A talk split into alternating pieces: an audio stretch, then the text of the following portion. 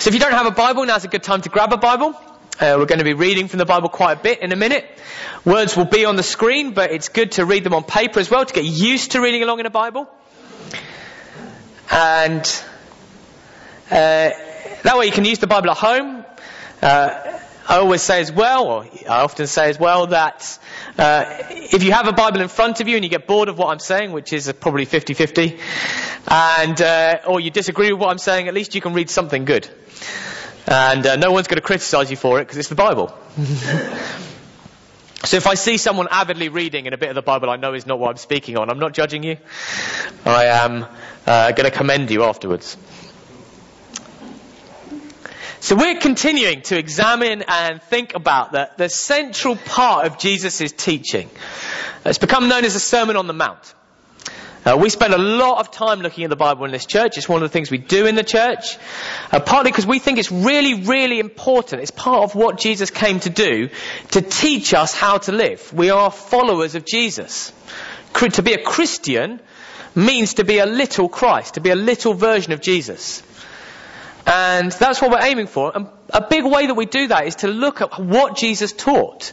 And the biggest uh, sustained block of teaching in the New Testament from Jesus is the Sermon on the Mount. It's actually a, a summary of everything Jesus taught. Uh, it's a kind of condensed version of it. Uh, the analogy I've used is uh, it's like on uh, YouTube, uh, where if you Google a particular footballer, You'd, if you're not into this, you'll just have to take my word for it. You'll get a five-minute highlights reel that summarises what it was to be that player. So I'm often uh, taking the boys aside and saying to them, I, I want you to see what it was like to watch Glenn Hoddle when he played. Because you guys only see him on T V talking about football. You've got to understand this man was the best, foot, best midfield player I've ever seen. And I want to show you why. So then we watch little highlights footage. And they string together the essence of Glenn Hoddle, or the essence of Ronaldinho, or someone like that. And, and this sermon is kind of the essence of what Jesus taught. When he's going around teaching people and preaching and using stories to teach, this is what he's teaching them. And it, it, he's really teaching what it means to be God's people in the world. To put it another way, he's, he's showing how God wants us to live. He's showing us who we are created to be, who you are created to be. This teaching is, in Jesus' words, the fulfillment of everything God has been doing and showing humanity. I spent a few weeks laying the foundation to help us understand that, and Heather's been doing that as well. It's a vision rooted in grace and humility. Everything else that comes after is rooted in grace and humility. Jesus begins the talk by saying, uh, blessed are those who are poor in spirit. And everything else afterwards comes from that. His teaching's not designed, to put it another way, to mark one group as good and mark another group as bad and commend the good and condemn the bad. I think that's how we think about religious teachers, that they come and they say, yes, you're doing right because you're obeying the rules, and you're doing wrong because you're not obeying the rules, and you're good and you're bad, and I'm dividing between the two of you. That's not what Jesus is doing here. He's coming and saying, actually, if you want to understand everything else I'm saying, you've got to be humble. We have to accept that we don't live as God intends. We have to accept that we don't love God and others perfectly. If we spend our whole time judging other people, we'll never get anywhere with Jesus. Jesus is al- Jesus's question is always, yes, and what about you? Whenever someone came to him and said, Jesus, look how bad this person is, Jesus would say, oh, that's interesting, what about you? What's going on in your heart? Blessed are the poor in spirit. Those who come to him know they need mercy and forgiveness and help. If we're willing to accept that, he says, God will give us his kingdom. It's also rooted... His vision of humanity is rooted in the belief that the fundamental problem with the world, the problem of the human condition, to put it in a kind of Sudish way, is not that we fail to keep a discrete set of rules. And Jesus doesn't have a list of seven deadly sins or ten deadly sins and then a whole list of other non-deadly sins and then everything else is fine. And if you manage to stay off the two naughty lists, you know, the kind of Santa Claus theology... If you stay off the naughty list, then you get the present, and if you get on the naughty list, then you don't. That doesn't describe what's wrong with the world very well. Jesus' view of humanity and what God wants for humanity is that our souls are sick. Well, he's not in any illusion. He knows that we do bad stuff. But he's more interested in why we do it. If we just focus on changing how we behave in a few areas, two things happen. First of all, we look great. If you come across somebody who's kept all the rules, they look impeccable, but you know secretly, because you know them well, that in their heart they're filled with nothing but bitterness and pride. That happens if you have a set of rules. Someone is well able to keep them, but inside they're not transformed. Jesus has a phrase for this later on in his teaching. He, he calls it like a whitewashed tomb. Uh, I don't know if you've ever thought about what that means. He means there's a grave there and somebody's painted it beautifully, but if you opened it up, there's nothing inside it but death. He saves that for religious people. That's how he describes religious people. Looking good on the outside and rotten within. He says what we need instead, every one of us, is to be healed from the inside. That will then change how we behave, but it will change how we behave because it changes who we are. And this is what God has always been pointing humanity towards, and Jesus says, through me it's possible. So having set out that big picture view of life, I'm just summarising. This is the previously on slot. You know, when you get much American dramas, they're like, previously on Castle. And then you get the flashback to the last five episodes so that you can catch up with what's going on now. That's my previously. Previously on Phil. Having set out that big picture view of life, Jesus moves on to address some of the key areas where our soul sickness causes us to misuse and abuse each other. He picks up on some of the biggies where life goes wrong, and he says, I want to unpick this and understand what it's going wrong in our hearts that makes us act like this. And the first one he looks at is personal anger, hatred and scorn. There you go, this is a happy uh, uh, phrase. Personal anger, hatred and scorn. He identifies them as a problem, then he explains practically what it means to resist them. And that's what we're going to look at today. So, Joe asked me to put on the screen my lunchtime summary. Every week I give a lunchtime summary so that uh, if you remember nothing else, this is the one thing you can remember. It's slightly disconcerting that somebody's writing that down, because then it makes me think, what are they doing for the rest of the talk? But if you are writing it down, if you're trying to remember it, this is today's talk in two sentences. Okay, it's probably twenty words on the screen. This is t- everything Jesus teaches about anger, hatred and scorn in two sentences. Anger, hatred and scorn break our relationships and corrode our souls. Instead, God wants to make us people of peace and reconciliation.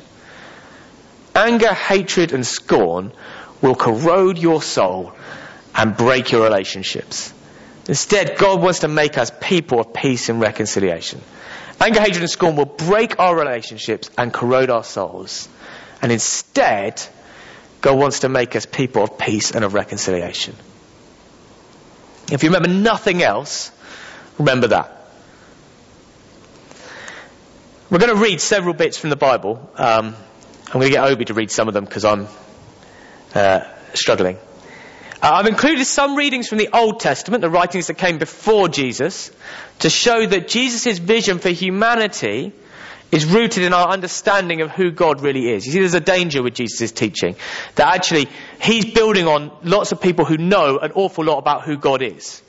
And if you miss that, then we we can end up just introducing a new set of rules. And I want to show you that actually what Jesus is teaching about people is rooted in what he believes about God. That God is, is different sometimes from how we think he is. And that changes who we should be. I've also included some later writings from Jesus' early followers and family reflecting what it means to live this out in practice. So I'm going to get Obi's going to come and read to us a few verses from the Old Testament. Don't worry about finding them because we're going to move between four or five of them very quickly. Um, but I wanted to show you that this is, I'm not making this up. This genuinely is what the Old Testament teaches about God.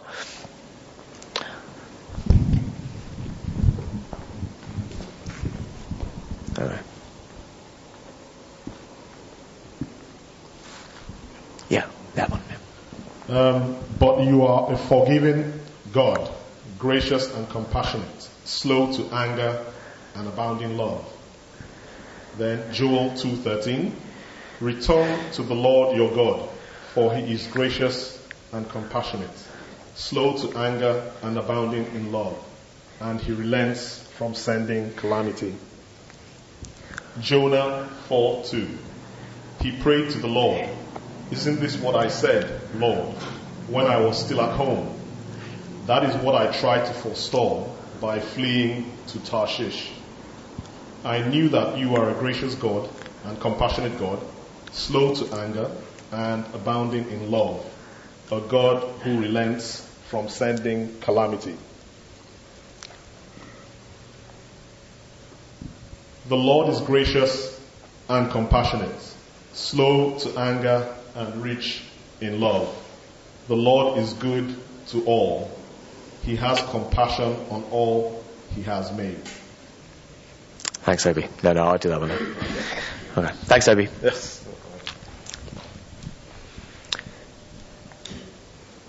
Can you come this way?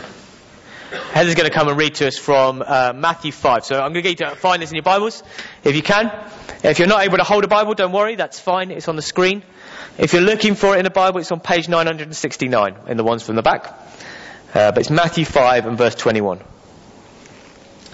You have heard that it was said to the people long ago, "You shall not murder, and anyone who murders will be subject to judgment." But I tell you that anyone who is angry with a brother or sister will be subject to judgment. Again, anyone who says to a brother or sister, "Raca," is answerable to the court, and anyone who says, "You fool," will be in danger of the fire of hell. Therefore, if you are offering your gift at the altar, and there remember that your brother or sister has something against you, leave your gift there in front of the altar. First go and be reconciled to them, then come and offer your gift. Settle matters quickly with your adversary, who is taking you to court. Do it while you are still together on the way, or your adversary may hand you over to the judge, and the judge may hand you over to the officer, and you may be thrown into prison. Truly I tell you, you will not get out until you have paid the last penny. Thanks, Heather. Uh, yeah, thanks. Okay, then I'm going to read from Ephesians four. Um, don't worry about finding this. Keep your fingers in Matthew. That's where I'm actually going to be preaching from. This is Saint Paul reflecting on what Jesus meant. In your anger, don't sin. Don't let the sun go down while you are still angry. And don't give the devil a foothold. Do not grieve the Holy Spirit of God, with whom you were sealed for the day of redemption. Get rid of all bitterness, rage and anger, brawling and slander, along with every form of malice. Be kind and compassionate to one another, forgiving one another, just as Christ, uh, just as in Christ God forgave you. And this is Jesus' brother James. He says, "My dear brothers and sisters, take note of this. Everyone should be quick to listen, slow to speak, and slow to become angry, because human anger does not produce the righteousness that God desires." Amen. This is the word of God. So let's, t- let's turn back to Matthew if you've been flicking through, contrary to what I said. Jesus begins his ethical teaching with Uh, the least controversial rule taught by the religious rulers of his day. Don't murder. Now, I think, uh, I'm imagining that uh, a lot of us have grown up with different understandings of certain rules of life. Some of us will have grown up with whether or not it was right to wear a hat in public or in church, and there are various other things that uh, we agree or disagree about. I'm pretty sure that all of us can get on board with the command, don't murder. Uh, almost every human society has come up with a form of this. It's one of the prerequisites for anyone living with anyone else. You've got to be able to trust that they're not going to murder you. Now, Jesus starts from this non-controversial premise, this, this uh, easy to accept premise, and he builds from there. You see, Jesus is asking a question that I think we should ask as well, which is, is God's vision for who we should be really limited to not killing each other? I mean, that's a pretty minimalistic vision of human goodness, isn't it? My vision for my kids certainly includes that they not kill each other. Now, that is a, a definite no-no in our house. Uh, there'd be no murder. But it's not limited to that. If you would say to me, Phil, what is it you want for Ben and Sam and Abigail when they grow up? I probably wouldn't lead with saying, well, my main desire for them, what I want for their lives, is that they should not kill anyone. I mean, I do want that. But, but I... I want them to be polite and kind. You know, there's lots of stuff in addition to that, that I, I quite like. You know, I'd like them to be better people than just non-murderers. We might grant that uh, not murdering is necessary for human beings to flourish. It's necessary for good societies to flourish. But it's not sufficient as a guiding principle. It's not sufficient to express what we're created to be. I actually want to say, even the simple command to murder can be ineffective and unjust. What do I mean by that? Well, it can be ineffective because we find ways to make exceptions. Human societies find ways to make exceptions. Every society finds a different way, and every society justifies the way that it has found, and usually pours scorn on all the societies that have gone before. Okay, and this isn't true, just true in history, it's true now. We find ways of excusing the ending of particular human life by private individuals and make it lawful. If we go through history, we can think about all the different ways that this has happened, or some of them. It's been justified on the basis of race or ethnicity. Some people are simply too black or too Jewish, and therefore the rule doesn't apply. Societies have concluded that, Western societies, to our great shame. Some people have uh, concluded on the basis of age. Unborn children are just too young to be protected by the law, so it's reasonable and lawful to end their lives. It's been justified on the basis of disability. These people are not really worthy of protection by the law. And so we will find a way of making sure they're not born at all, or in previous generations, ending their lives once they were born. Now, I'm giving these as illustrations just to show that actually the command to murder is not as easy to keep as we, not to murder is not as easy to keep as we think.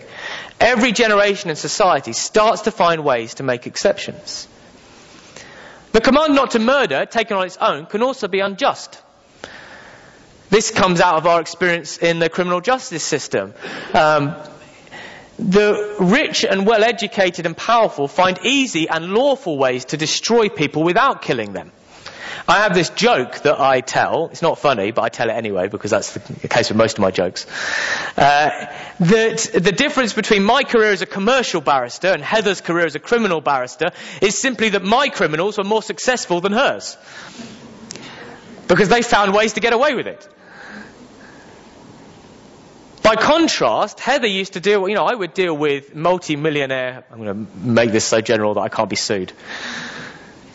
Multi-millionaires who are involved in construction projects around the world, to whom certain events happen where they are always questions about whether they've bribed government officials and are defrauding their insurance companies of millions of dollars, and no one ever proves anything. And there are so many rich lawyers being paid that no one can ever prove anything, but everyone knows deep down that there's something going on. None of you will be able to find out which client I'm talking about. It wasn't actually my client in that case. By contrast, Heather would deal with kids coming off estates in East London. You know, she used to uh, go to the uh, Inner London uh, Magistrates Court on a Saturday morning for the emergency arraignments of, of those who'd been arrested on a Friday night, and find it was full of young people who had never known anything except carrying a knife, and to carry a knife was just a fact of life. Now, the law rewarded one criminal and punished another, and yet you ask me which is more morally culpable for their actions. I would have said the guy I was dealing with, not the child who'd never known anything different but had ended up stabbing someone. It's not to excuse one and condemn the other. It's to say that there's something going on here that we need to get below the surface of. Jesus pierces to the heart of this. He says, why is it that we always find ways to make exceptions, and why is it that it, we feel that the commercial criminal, the rich criminal who gets away with it, is as culpable or more culpable than the poor child who has ended up killing someone? Why is it? What does that tell us about who we're created to be and what God wants for us? He uses hyperbole and stark, exaggerated languages. This is something you're going to have to get used to if you start reading Jesus, and I suggest you do, because he's the most moral, the most influential moral teacher in history. he uses these extraordinary images. I mean, later on in the sermon, he's going to say, if you see something and it makes you feel, makes you treat people badly, I want you to pluck out your eye. And we're going to come to that later. You know, he's not literally saying that everybody ought to be walking around with one eye. What he's saying is, I think you should take this seriously. And he uses this extraordinary language to break people out of their complacency and make them think. He explains that murder is not simply the outward taking of a human life. It is a symptom of a human heart that is sick. That this kind of most grievous of human actions is actually the symptom of something inside us. People kill because they're angry with someone, or because they come to scorn or despise them, and so believe that they can and should be sacrificed.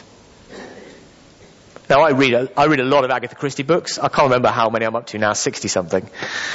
Uh, it's a hobby of mine, and because I have a slight O C D, I once I'd started reading them, I now have to read every single one. Um, fortunately, I'm within, I think, five or six of reading everything she ever wrote as Agatha Christie. And uh, that didn't even get a woo. I mean, honestly, that's a, how many of you can say that? How many of you can say that you've read everything that Agatha Christie ever wrote? I mean, I mean, I feel like I'm not getting enough credit for this. If I were publishing papers about this, I'd be getting plaudits from all over the place. I, I can tell you, having read the range of Agatha Christie murder, murder fiction, this is this is at least right in Agatha Christie's mind, and it's right in our experience of the criminal justice system, that people kill for those reasons, right? Either somebody is, is so angry with someone, they feel like it's reasonable to take their life, or they regard them, their life, the other person's life, as less important than the thing they're trying to get. So in the classic Agatha Christie, it's an inheritance, right? There's shed loads of money coming, and so this person's life is less important than all the money. I despise them, and I'm going to kill them, and then I will get Aunt, you know, Nora's inheritance. The first step towards murder in a brawl is the anger of those who've been offended.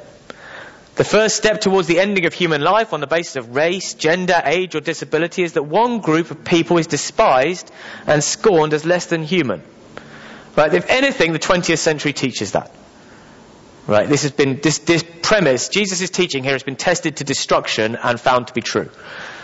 Right? That's how Nazi Germany happens, how the Holocaust happens, is that you have one group of people who are considered less than human, and therefore it's okay.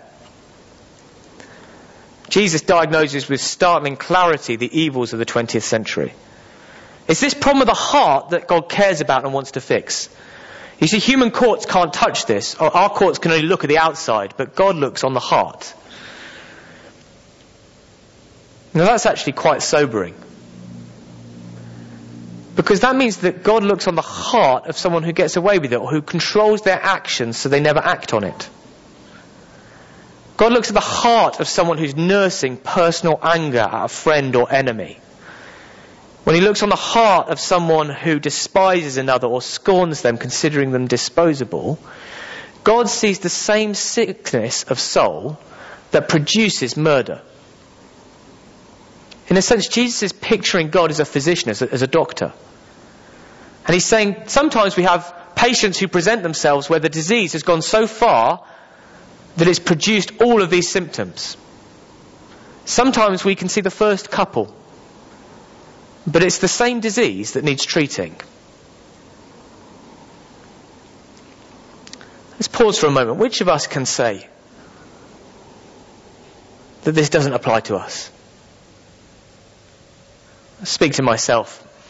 See if you identify with it. Can I truly say that I have never been consumed with anger over some personal slight?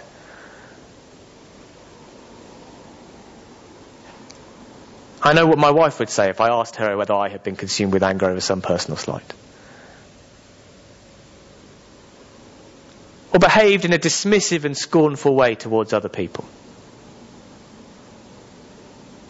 Can I really say that?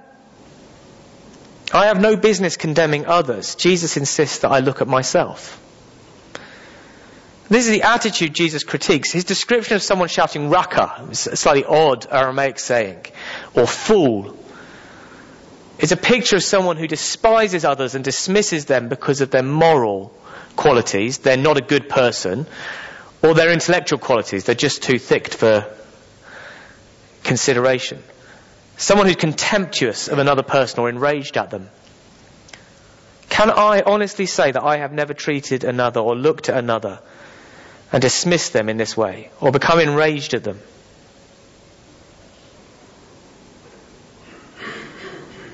Jesus says such attitudes are what brings God's judgment, because they are the seeds that grow to destroy relationships. In the end, there are only two laws. There is love the Lord your God with all your heart, mind, soul and strength. And there is another which is like it, which is love your neighbour as yourself. And this attitude of despising and of anger destroys those relationships that underpin that rule. Murder is just the most extreme example. It's rooted in a sickness in my heart. The roots of pain and suffering for others and for ourselves. This is very far from the way we're, we're told to understand God. I, I, I picked those verses for Obi to read, and they went on and on. I think I picked five or six in the end, but I actually had to whittle down my list, because it's written all over the Old Testament. That, that for those of you who are Old Testament readers, and I suggest you will become at some point, Uh, that passage from Jonah is the key to understanding the book of Jonah. The reason why Jonah runs away in the story is because he's so convinced that God is caring and loving and compassionate that he doesn't want him to forgive Jonah's enemies. Jonah is so consumed with anger and hatred towards a group of people that he doesn't want to tell them about God, because he knows that God will love them. And in the end, you have this weird conversation with Jonah and God, where Jonah says, look, I ran away because I knew you'd do this. I knew you would forgive them. I knew you would show them love and grace. I knew you were like this. It's unbelievable. I was so convinced that you are good and compassionate and loving that I, I but it's them. And God's like, yeah. I mean, I'm not, I'm not, I could preach the whole book of Jonah to you. The way that we treat others is very far from the way we're told to understand God. This is the this is the summary verse, uh, I would say. Uh, yeah. The Lord is gracious and compassionate, slow to anger and rich in love. The Lord is good to all. He has compassion on all he has made. I don't know whether that's how you see God. Perhaps you have a picture of God that you've grown up with, that he is he's on a he's on a hair trigger. You know, uh, Heather and I like watching detective dramas on T V. And in the modern detective dramas, you occasionally see this moment where there's a sniper rifle pointing and a red dot appears on someone. And like, you're like, oh, they're right on the edge. They're right on the edge. There's someone there who's got his hand on the trigger. They could, they could die at any minute. And I think that's how we see God. We're like, he's got his finger on the trigger. I could die at any minute. The red dot's on my heart. I better make sure I don't say something wrong. Better make sure I don't do anything wrong. If I do, God's got his finger on the trigger and he's ready. And Jesus is saying no, and the Old Testament says no, the Lord is gracious and compassionate. He's slow to anger. You have to work really, really hard to make God angry. You have to work really hard to make God angry. He's really slow to get angry. He puts up with a lot. When God does get angry, and I read through every reference to God getting angry in the Old Testament, let me tell you, they fall into two camps. One is where human beings are horrible and mistreat each other. And the other is where they start to set up systems and worship gods, which is the same thing really, that will lead them to mistreat each other.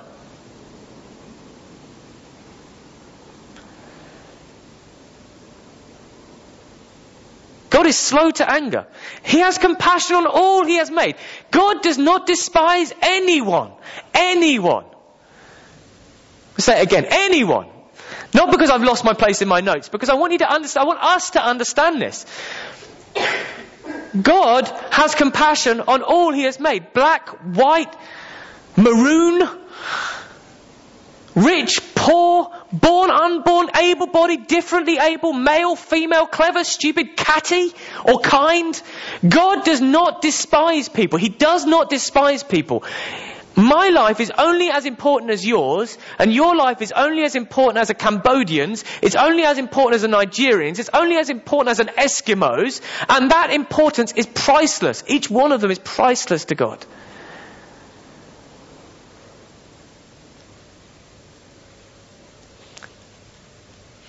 God does not scorn. He doesn't despise. He's rich in love. And when he's wronged, he's quick to forgive, even when it costs him. This was Jonah's problem.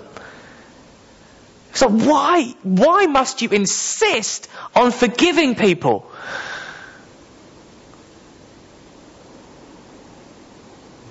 Jesus said this, "For God so loved the world that he gave his one and only Son, that whoever believes in him should not perish but have eternal life." Jesus wants us to see others like this. You and I were created to be like God. That's what it says in the beginning, in the first chapters of Genesis, when the kind of archetypal story of humanity, humanity is made to be in God's image. We are made to be gracious and compassionate, sorry, gracious and compassionate, slow to anger and rich in love, good to all and having compassion on all God has made. That's who you're created to be.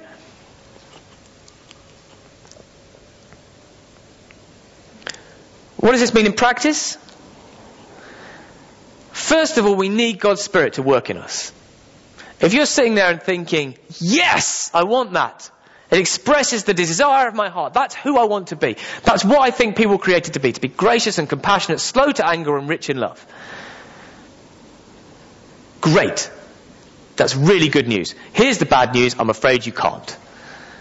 Like Saint Augustine said, uh, if no human being can tame the tongue, we must take refuge in God who can tame it. We can't do this. We can't make ourselves this. This is not, I'm, I'm not urging you to make yourself different. You can't. I can't. What we can do is come to God who can make us different. Love, patience and kindness come through God working in us to transform us from the inside. In other words, we need to ask God to change how we see people and respond to them. That is as simple as saying, pick a name of somebody who's not in the church. Father God, I'm conscious that when I see Levi, no Levi's, no, maybe because I'm wearing jeans, I don't know. When I see Levi, I, I know that I'm unkind to him, I'm dismissive towards him. Please would you change the way I see him?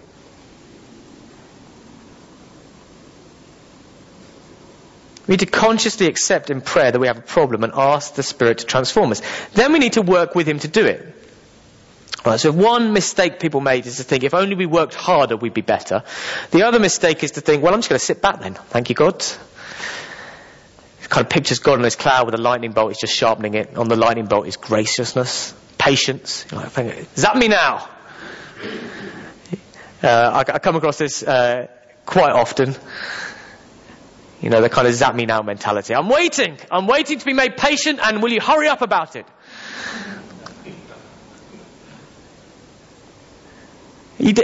God says, well, I will work with you to do it. I will do it, but I want you to work with me as well. Right? Central way we work with God in this, and this is what Jesus says, is to proactively pursue reconciliation. To seek out both friends and enemies and try to make peace. Applies to both friends and enemies. I don't have time this morning. I was going to do a what about section. I might do it on my blog. Uh, you know, what, the, you know, what about questions? What about someone who's really mean to me? What about, what about, what about? Jesus has one example. He says, brothers and sisters, you know, those who are closest to you, other Christians. And then he says, now enemies, those you really don't like. It's like, well, okay. It's hard. Our pride doesn't like it. It's especially hard when we feel like we are not the ones who are most to blame. There's a certain very beautiful person I argue with quite a lot. Not quite a lot, but occasionally. I'm saying that partly because I know people put us on a pedestal, and I don't want you to do that, right? I find it really difficult to apologise if I feel like she's done something wrong first, and vice versa. Okay? I'm just talking about sin in my own heart. And I'm sat there in the living room with this unnamed stunner, thinking, I don't want to say sorry because I want her to say sorry. If she says sorry, then of course I'll do it immediately, Jesus. Yeah, absolutely. You know, if she takes the first step, if he takes the first step, we'd be tempted to wait for them to make the first move. I'll say sorry if he does. That's not what Jesus says. He says it doesn't matter what, who the other person is or what they've done to us. We can't change that. I can't change them. They might never say sorry. Now, as it happens, the person with whom I'm arguing is filled with graciousness and compassion. She's slow to anger and she's quick, rich in love. She, she almost certainly beats me to the punch, which is shame on me. There are people where you can't change. They might never see that they are actually behaving like an obnoxious, selfish Burke. I can't change them. I can't affect them. What I can affect is me. I can work towards peace and reconciliation even when they don't. Why? Because this is who God is. This is what God has done for me. This is how God shows his love for us, Paul says, that while we were still sinners, Christ died for us. And we should do the same. Apply this very quickly and then we're going to take communion. If you've been stung what Jesus says, if something that I've brought out of this has made you think, oh, I know that's me, then there is total forgiveness and healing in, in him. Jesus himself said, it's John three seventeen, God did not send his son into the world to condemn the world. The point about this is not to make you feel guilty and leave you there, but that the world should be saved through him. There is complete forgiveness and healing and grace for all who will come to Christ for it. Doesn't matter what you've done. His grace and love is enough to cover every human failure. So my first application is, if you know this is you, come and receive forgiveness and grace and he'll restore, restore your soul. Second, why not spend a few minutes, we're actually going to have a, a couple of minutes silence in a minute, or with gentle music playing. Spend no time asking God if there's anyone you've offended or need to make peace with. And as Christians, we can be so hot on different cultural sins. Like we can be hot on, you know, sex and uh, idolatry and this and this and this. The first thing Jesus says, the first thing, make peace. Before you ask anything else of God, ask him if there's someone you need to make peace with. Then seek reconciliation. Do it this afternoon. Third, let's be people who are conscious of the way we think about others and talk about them. Every single person is created in the image of God and is loved by God. He has compassion on all he has made. When you find someone and you're conscious, you find it hard not to dismiss them or belittle them, or you find that they make you angry, just take a moment. Silently ask God to help you to see them as he does. And then seek peace. Anger, hatred and scorn break our relationships and corrode our souls. But God wants to make us people of peace and reconciliation. Pray, come Holy Spirit, speak to us now. Make this real for us, especially as we come and take communion. We just pray, Lord, that you would make this really real for us. We want to be little Christs. Come Holy Spirit. I'm just going to take a few minutes. Some gentle music playing. Just encourage you to ask God if there's something he wants to speak to you about. And then we're going to take communion together.